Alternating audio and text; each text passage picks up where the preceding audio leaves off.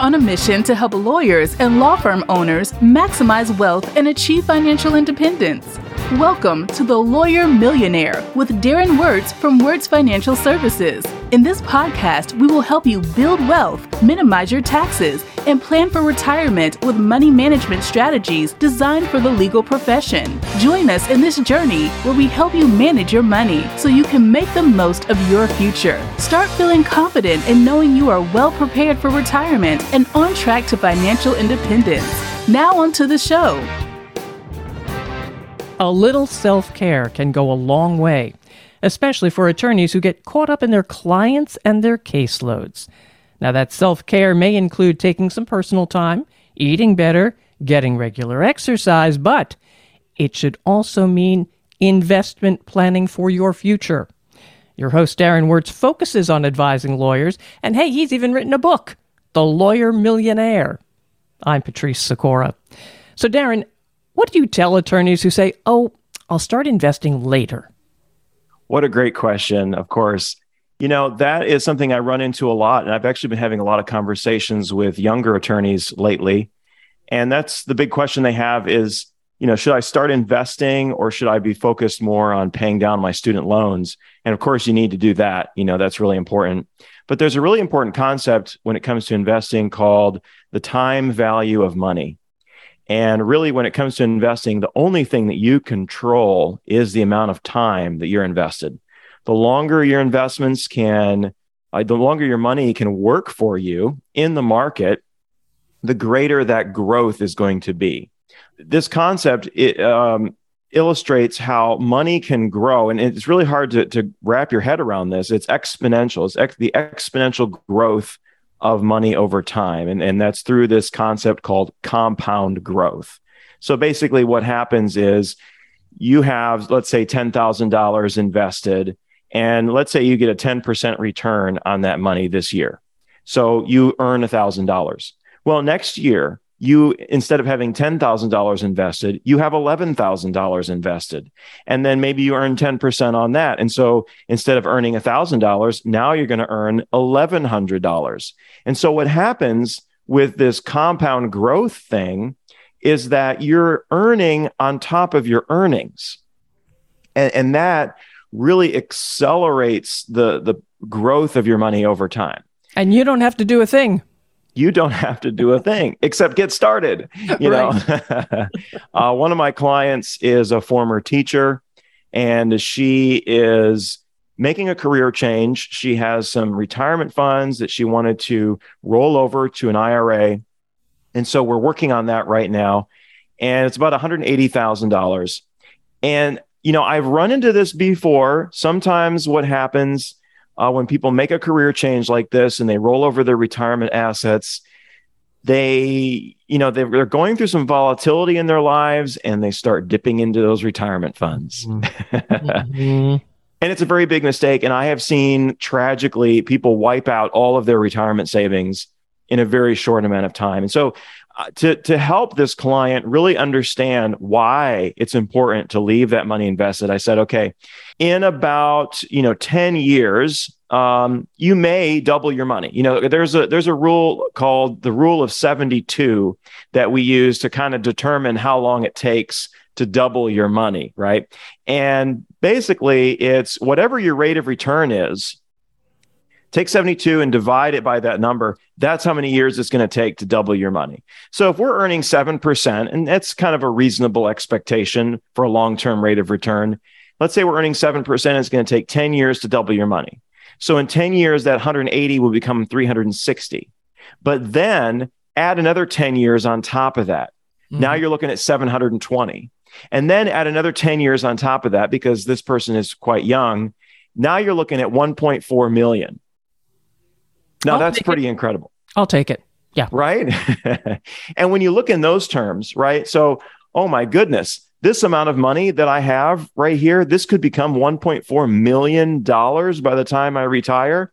Okay, that's inspiring. And that makes me want to leave that money there. It's really powerful, the, the power of, of compound growth. And uh, it's hard to really grasp it until you put in into those very real terms. In the book, there is an illustration I, I use about the land uh, that Manhattan is, the, the city of New York, that the city of New York occupies, right? Now, that's worth a lot of money, right? I would think so. Yeah. It's some of the most expensive real estate in the entire world. Well, according to legend, uh, that land was purchased by the settlers for $24. Okay. Uh, way, way, way, way long hmm. ago. I don't know if that's true. Maybe it is. Maybe it isn't. But anyway, if you were to take that $24 and invest it versus what the value of the land is today, which do you think would be greater over time, Patrice? Oh, yeah, right. It's got to be a quick uh, trick question here, but well, it really is, and I think you probably know the answer. it's just going to be worth a lot of money, right? I mean, not none of us have 300 plus years to invest. Right. That's the the caveat, of course. But today, the value of Manhattan is about 1.74 trillion dollars. But if you took that $24 and invested it and earned an average 9% rate of return over the next 395 years, today you'd have 14 quadrillion dollars, which is a number I, none of I, us really even comprehend. I was just going to say, I have no idea what a quadrillion looks like. It's anyway, it's a lot more. wow. You could buy several, uh, quite a few Manhattans, and that's just the power of compound growth. So, in, in terms of people who are saying, you know, should I get started? The answer is yes, you should get started. You should get started as soon as you possibly can because time is your most important asset when it comes to investing. Is there an investment that is better or does it depend on the individual or the goals? What what should we be investing in? Great question. And and there are lots of ideas floating around out there. So let's break it down into four major groups, okay, to keep it simple. You have stocks, which is probably what most people think of, right, when they think of investing. And that's going to probably be your primary vehicle for growing wealth over time. What is a stock? Well, uh, a stock represents ownership in a company. So when you buy a stock, you're literally buying a slice of that company. If you buy a share of Apple, you're buying a little piece of the company Apple. Okay. So that's the way stocks work. Um, there are lots of publicly traded companies, all the big companies. Uh, and then you have uh, indices or indexes that track certain groups of stocks. One of the most common and well known is the S&P 500. So mm-hmm. what does that mean, the S&P 500? Well, the S&P 500 is a collection of the 500 largest companies in the United States. Now, there's two ways you could buy stocks, right? You could buy individual stocks, or you could just buy the whole thing. And oftentimes that's going to be a little bit better. But historically, stocks have been um, one of the, the most growth oriented tools for investors to use. And so that's probably going to make up the bulk of your portfolio. The second major group is bonds. And usually when people think about investing, they also think about bonds, stocks and bonds, right? You know, that's mm-hmm. that's pretty uh, common terminology. Stocks so, and bonds, Chutes and ladders, up and down. Yeah. That's right. That's right. So bonds are instead of an ownership asset, it's a lending asset. So when you buy a bond, basically you are lending money to a company. And in exchange, they are going to pay you a dividend. They're going to pay you a certain amount of interest. Mm-hmm. Uh, so we have corporate, there are various types of bonds, right? We have corporate bonds, which are bonds issued by companies. And we also have government bonds, which are bonds issued by the government. Now, government bonds are less risky in theory because the government, at least so far, has uh, the US government has not ever defaulted on its debt. The risk, of course, in investing in stocks and investing in corporate bonds uh, is the, the risk that that particular company may not be able to pay interest on its bonds or that the value of that company may decline. Maybe even the company goes bankrupt. There have been some pretty glorious examples of that throughout history. Even big companies that people thought were invincible, such as Enron. I was thinking anyone... exactly that one. Yep. Right. So that's the big risk when it comes to stocks is that they'll go bankrupt and bonds too, for that matter. And then government bonds are uh, less risky insofar as we're pretty sure the government is going to continue to pay on its obligations. A quick, then, quick question mm-hmm. here. Yeah, go ahead. If it's not as risky, is the return lower? Oh, thank you so much, Patrice. That is really, really good. Yes, you are absolutely correct return is really a function of risk usually i mean you there are certain risks you can take that are not going to be as rewarded but in general uh, more risk yields more return and so in terms of corporate bonds they usually pay a higher dividend than government bonds in fact there are high yield bonds which are the bonds issued by distressed companies companies that are not so creditworthy. And of course, they pay a lot more, but they also entail a lot more risk at the same mm-hmm. time. Yes. So your your risk and your reward are definitely correlated in that regard. All right. So we have stocks and bonds. Then there's two others that aren't really um, thought about quite so much, but maybe are becoming a little bit more popular uh, due to inflation. and so the first one would be commodities. Not a lot of people think about commodities very often or even have commodities in their portfolio. Well, what do we mean by commodities? Commodities are, are physical assets, um, things like oil, gas, gold, even agricultural products like wheat and coffee beans and things like that, right? So there's a you know a lot of commodities that you can invest in and commodities are, uh, for a long time, were kind of out of vogue because they hadn't really provided uh, any kind of real handsome returns for a long time until this year hit, of course. Mm. and then all of a sudden we have inflation and commodities are, you know, really the only thing that has maybe yielded any kind of decent return so far this year. So commodities are, of course, though, I think something that should be in your portfolio maybe to a smaller degree, but but need to be in there.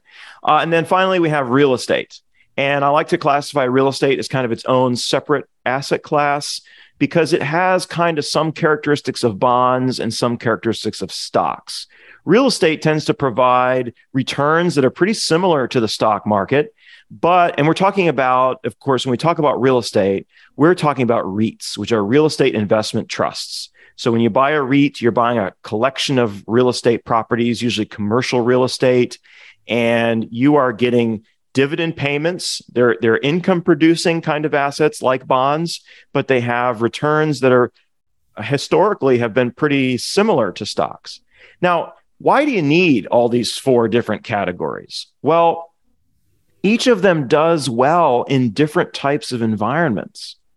And so that's why you need you know, if you're younger, you can maybe you're maybe going to put more in the stocks category, but you mm-hmm. need a little bit of all of them. And here's why: stocks do really well when inflation is low and economic growth is strong, and so that's usually the case. Uh, and and and during those time periods of time, stocks are really really rewarding.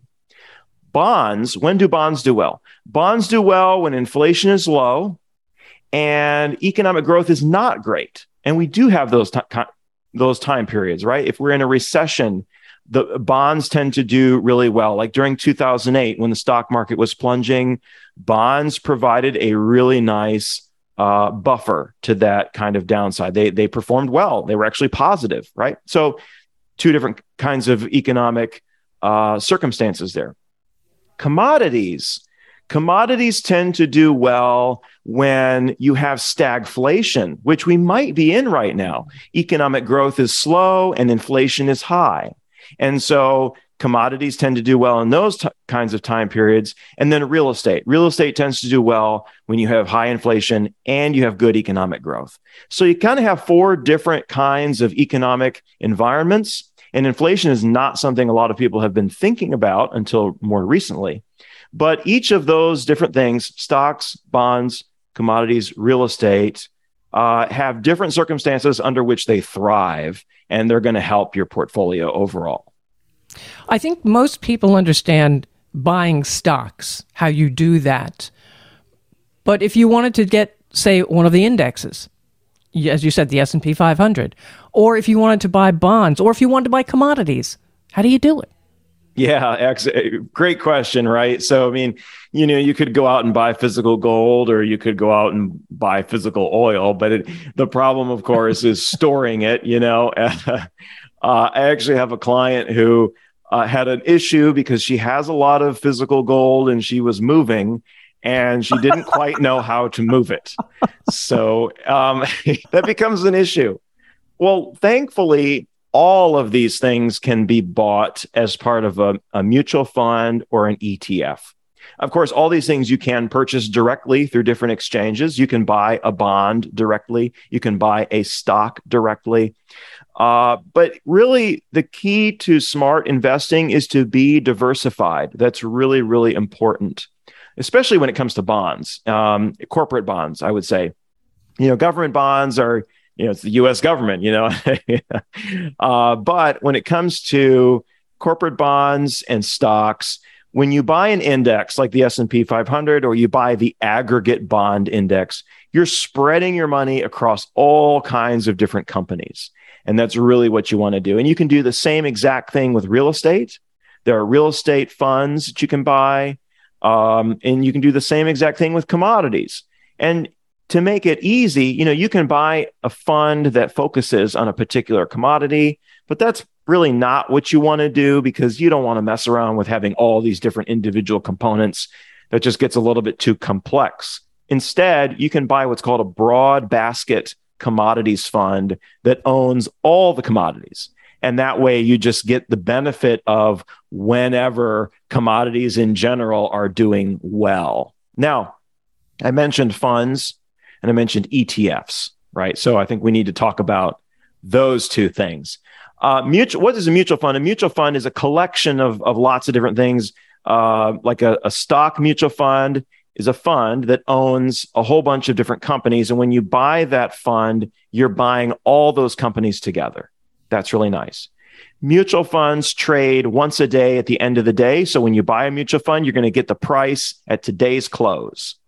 So that's kind of cool. Um, now, sometimes mutual funds have uh, restrictions on how long you have to own it or things like that, or they have a fee that you have to buy, pay to buy it up front, or maybe you pay it on the back end.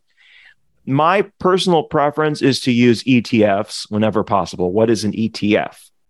An ETF is an exchange traded fund. So it's like a mutual fund, but it trades like a stock. So basically, you can buy it at any point during the day or sell it. It's just a lot easier to manage that way. And usually they're a lot less expensive. All right. Sounds great. Wonderful. All these options out there. Now I'm going to set up my portfolio. What, what, where do I start? The first question you want to ask yourself is how much risk you're willing to take. Hmm. That's what's going to define everything. Uh, how you set up your portfolio is going to be a function of your risk level. Now, really, there's um, there's one ratio that we usually look at, and that's stocks versus bonds. Uh, because bonds are there in the portfolio most of the time to provide a buffer when stocks aren't doing so well. If you're really young, you want to be really aggressive, then you're going to put more of your portfolio into the stocks category and less into the bonds. You may not even have any bonds if you're really young and you want to be really aggressive. But as you get closer to retirement, you want to dial that back a little bit. You want to be a little bit more diversified. You want to have some cushion in there. Uh, because really, what you want to think about what do we think about in terms of risk? What does risk mean? Well, things can decline in value. That's what risk means. right. Uh, there's a lot of ways that financial planners define risk. The way I like to define risk is in terms of drawdown. Drawdown means how much are you willing to see it go down? Let's say not at all. Does that happen? uh, well, that's that's very difficult to achieve.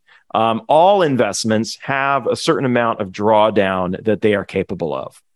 To put things in perspective, the S&P 500 uh, had a drawdown of about 50% in 2008 during the 2008 2009 financial crisis. Uh, during the 2020 crash, which was really short, uh, the S&P had a drawdown of about 30%. So let's look at 50%. That's quite kind of a worst case scenario. So imagine your portfolio. Let's say you have $100,000 invested. Are you willing to see that go down to 50,000? That, Can you? yeah, your stomach has got to be able to to withstand that. Absolutely. Now, it will recover. You know what I mean? So it's not like a permanent loss, but it's a question of can you psychologically handle that without the, the, the, thing is right you don't want it to go down that far and then you're like okay i can't take it i'm taking all my money out and then you lock in that loss. Wrong time wrong time. So it's like okay can you handle that amount of drawdown without panicking and making a big mistake? That's the question we want to ask. And if it does go down that much are you willing to wait three or four years to see it come back to where it was which is what happened in 8 mm-hmm. right so that's the big question and you want to how much drawdown can I endure? Am I willing to wait for it to recover? And a lot of that really ultimately has to do with your time horizon. So if you're retiring in a couple of years, you know, you need to think very carefully about how much you are willing to experience in terms of drawdown. That's really where it gets critical. If you have 10 years or more until retirement, you have a lot more ability to withstand those kind of drawdowns because you have the time to wait for things to come back. And that's really, in, in the way I think about it, the biggest determinant of your risk tolerance, or as I like to say, risk capacity, is your time horizon. Mm. If you're young, you want to be aggressive, even if you don't feel like it. you want to be aggressive. Um, and then as you get closer to retirement, you want to dial things back. And then that begs the question you've already touched on it a couple of times, but talk a little bit more about what the different portfolios would look like for a young attorney versus an attorney getting closer to retirement. Yeah, absolutely. If you're a young attorney and you don't plan on touching the money for a long, long, long time, let's say you just got out of uh, law school and you're setting up your 401k, right? How should you set it up? Well, you know, since you have the time and you if you're comfortable with it, you can go 100% in stocks. You know, maybe 10% in bonds, but you really, even then, what is it really doing? What is that 10% in bonds really doing? you know what I mean? So go for it. Be aggressive. It's fine. As you get towards maybe midlife, right, in your 40s, and your career is going well, you're making the most money ever, your 401k has grown. Now it's time to start thinking about maybe putting a little bit in the bonds side maybe 20 or 30%, somewhere around there. We start adding the bonds a little bit, you know, and, and not, and, you know, I'm, I'm oversimplifying things here, of course. So right. take all of this with a grain of salt. Uh, and then as you get closer to retirement, maybe five to 10 years away from retirement, you're maybe increasing a little bit more, maybe 30%, maybe 40% into bonds, cash, and alternatives. But you still even as you go into retirement, you need to have a strong allocation to stocks. And why is that? Because you need your portfolio to grow. And, and really, you have this, this tension here. You need your portfolio to grow, but you can't afford a lot of loss. And so you have to walk a really fine line there to make sure that you can meet your goals going into retirement, especially with inflation you need that portfolio to grow so you can afford things as as the value of money declines over time obviously this is not a set it and forget it situation but as you get closer to retirement do you should you spend more time looking at tweaking here tweaking there you know that's a good question and i think um, it would be smart uh, to check in on it. I think you will naturally do that. I think it would also be smart to consult a professional at that point in time. so yes. here's the thing, right? There's um if you have a big event like 2008, but you're far from retirement, it's not that big of a deal.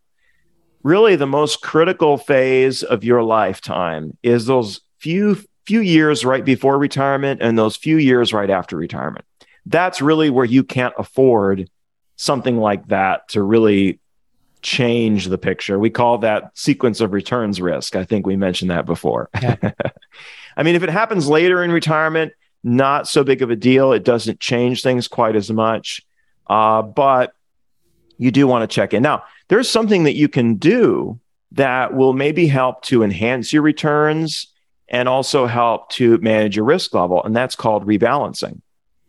Uh, not a lot of people do this uh, because we're busy with our lives. We, you know, we don't have time. Uh, but there's some really interesting studies uh, that have been done about rebalancing. Um, and the question is, now, what do we mean by rebalancing? Well, if your portfolio, let's say you set it up and you've got 60% in stocks and 40% in bonds, let's say. And let's say we've had a really strong period in the market and you go, you check back in, and whoops, now because of the growth in the market, you have 70% in stocks and 30% in bonds because the stocks part has grown so much. Well, great, that's fantastic. But now your portfolio has more risk right. So you might want to rebalance. And what you're going to do when you rebalance is you're going to sell some of those stock holdings, bring that back down to 60%, buy some more bond holdings or other things that are lacking, and bring those back up to the targets that you want them to be at. Now, how often should you do this? Right? That's the golden question. Now, when you do it, you're kind of automatically doing the thing that everyone says you're supposed to do, right? Which is sell high and buy low. okay. So, vice versa, if you have, a, let's say the stock market has had a really bad decline and you're instead of 60% stocks, it's at 50%, and you're going to bring that back up by buying. So, you're going to be buying it at a nice low point. And so that's kind of an automatic way to do that. Now, typically, I would suggest that people do you know check in on their portfolio maybe on a quarterly basis something like that. But there's some interesting studies that have been done about rebalancing and you can rebalance too much. Hmm. huh. Yeah. So here's the thing. Uh, in investing we have in, in the stock market we have trends that happen right we have a nice maybe we have a really nice strong bull market and the stock market's in a really nice positive trend, or vice versa. You know, maybe we have a, a bear market. So let's let's talk about the bull market. If the market's advancing and we're on a nice, steady, positive trend, and you keep rebalancing, you keep harvesting your gains, you're actually going to detract from your growth because you're going to be cutting it off at the knees every time it starts growing. Okay. So that's kind of maybe we shouldn't rebalance too frequently. Okay. The other thing too is let's say we're in a prolonged bear market where the stock market is going down, down, down, down. If you keep rebalancing, you keep buying into the stock market as it's going down. right. Which may not be ideal. So you can rebalance too often. Um, really, I would say rebalance you can rebalance kind of on an automatic basis, like like annually, and that's probably what most people should do if you're not going to be paying attention to the markets. Or you can rebalance strategically if you're paying attention and let's say something major has happened in the stock market. We've had a really big run up or we've had a really big crash, right? And maybe we've had a, a 10% or 20% move in the markets. You can measure it like that. You could say, okay, what if we're up by this much or we're down by this much? At that point in time, I'm going to rebalance. Those would be good opportunities. So that's what you kind of two ways you can go about it, but try not to do it too often. All right. You mentioned real estate and you mentioned REITs. Talk to me more about that. Yeah, so uh, a lot of my clients are invested, are interested in real estate investing, and not so much, you know, the stock market and REITs as we discussed before, but in terms of flipping and in terms of owning rental real estate that they can derive income from. You know, it's I don't know what it is, but I I find that that is a very popular thing for attorneys and, and law firm owners to be involved in, and that's great. I'm not knocking that because I think it's great to have multiple streams of income. I think it's great to have lots of different things going on. That's that's fantastic. But studies have shown that REITs have shown greater returns over time. And also it's easier. So when, when you know, if you own actual physical real estate, you've got to think about all the maintenance and upkeep and money that you have to keep putting into it. Yeah. When you own a REIT, you just buy the REIT. You don't have to put any uh, additional capital in. You just, you know, you're along for the ride. Um, the other thing too is actually stocks may ultimately be better. really? Um, historically, the stock market has done better over time than real estate. Now, there are a lot of caveats, of course. And, you know, real estate is all about what? Location, location, location. so we're talking about general terms, you know, the general real estate market.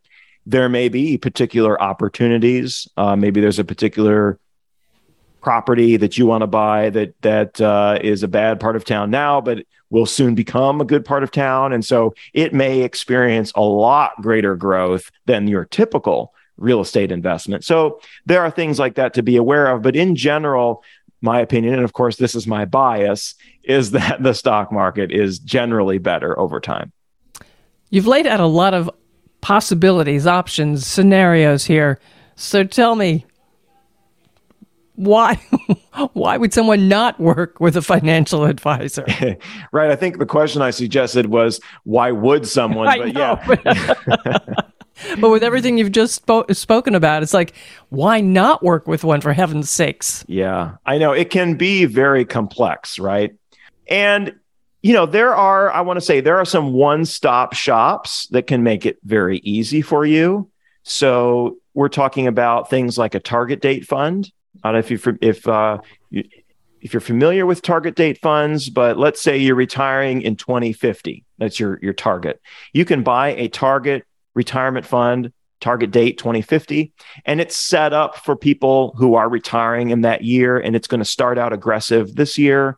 And it's going to slowly get more conservative over time. You could do something like that. There, so there are simple ways to do it, but you're right. There is a lot of complexity, and there there's a lot better things that you can do um, when you're working with a professional, someone like me. Now, there, one of the things that we do for our clients is we change things tactically. We have a, a tactical approach to investing. Now, what I mean by that is the portfolio is not going to be a set it and forget it kind of thing there's nothing necessarily wrong with set it and forget it or buy and hold, as, as we like to call it. That can work just fine. But when you're working with a professional, we can kind of help you say, okay, maybe we want to shift a little bit in this direction because this area or this sector is experiencing, experiencing a really nice positive trend, and we want to ride that wave or if there are certain warning signs, certain alarm bells that are going off that we pay attention to, we can start to dial back the risk proactively and do things like that. So these are tactical shifts to try to see okay, what kind of a trend are we in and how should we position the portfolio best for that trend? Now that sounds great, right? I would not recommend doing that on your own unless you're a professional or unless you really pay a lot of attention to things. The other thing too is people people get messed up trying to do this also because they're only making these decisions ad hoc or you know you know kind of as needed whereas someone like me who's constantly monitoring your portfolio we are constantly paying attention to very specific quantitative indicators that we follow and using those to make mathematical rules based decisions on how we're positioning your portfolio. So there's a lot more that that a, a professional can do for you. Uh, I think you know um, that's going to help you uh, manage the risk level, which is really very important as you get closer to retirement, but then also hopefully enhance your returns over time. Well, Darren, how can somebody reach you? Well, you can uh, go to the website. Uh, it's thelawyermillionaire.com. And if you scroll to the bottom of the page, there's a link there. You can click on to go to my calendar and schedule a time with me. You can also just give me a call and um, be happy to chat with you on the phone. And of course, uh, check out the book. The book is out now, it's available. I'm holding a copy of it right now. It is available from the American Bar Association.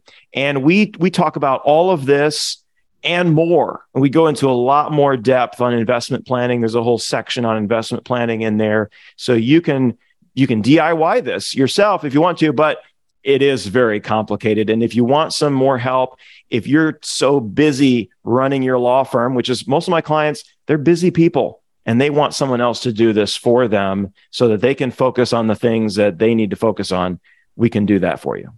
Well, Darren's book and Darren's podcast are both called The Lawyer Millionaire. Follow the podcast, you'll know when new episodes are ready, share with colleagues and friends, get the book, read it, and then give Darren a call. I'm Patrice Sikora, and thanks for being with us. Thank you for listening to The Lawyer Millionaire. Click the follow button below to be notified when new episodes become available.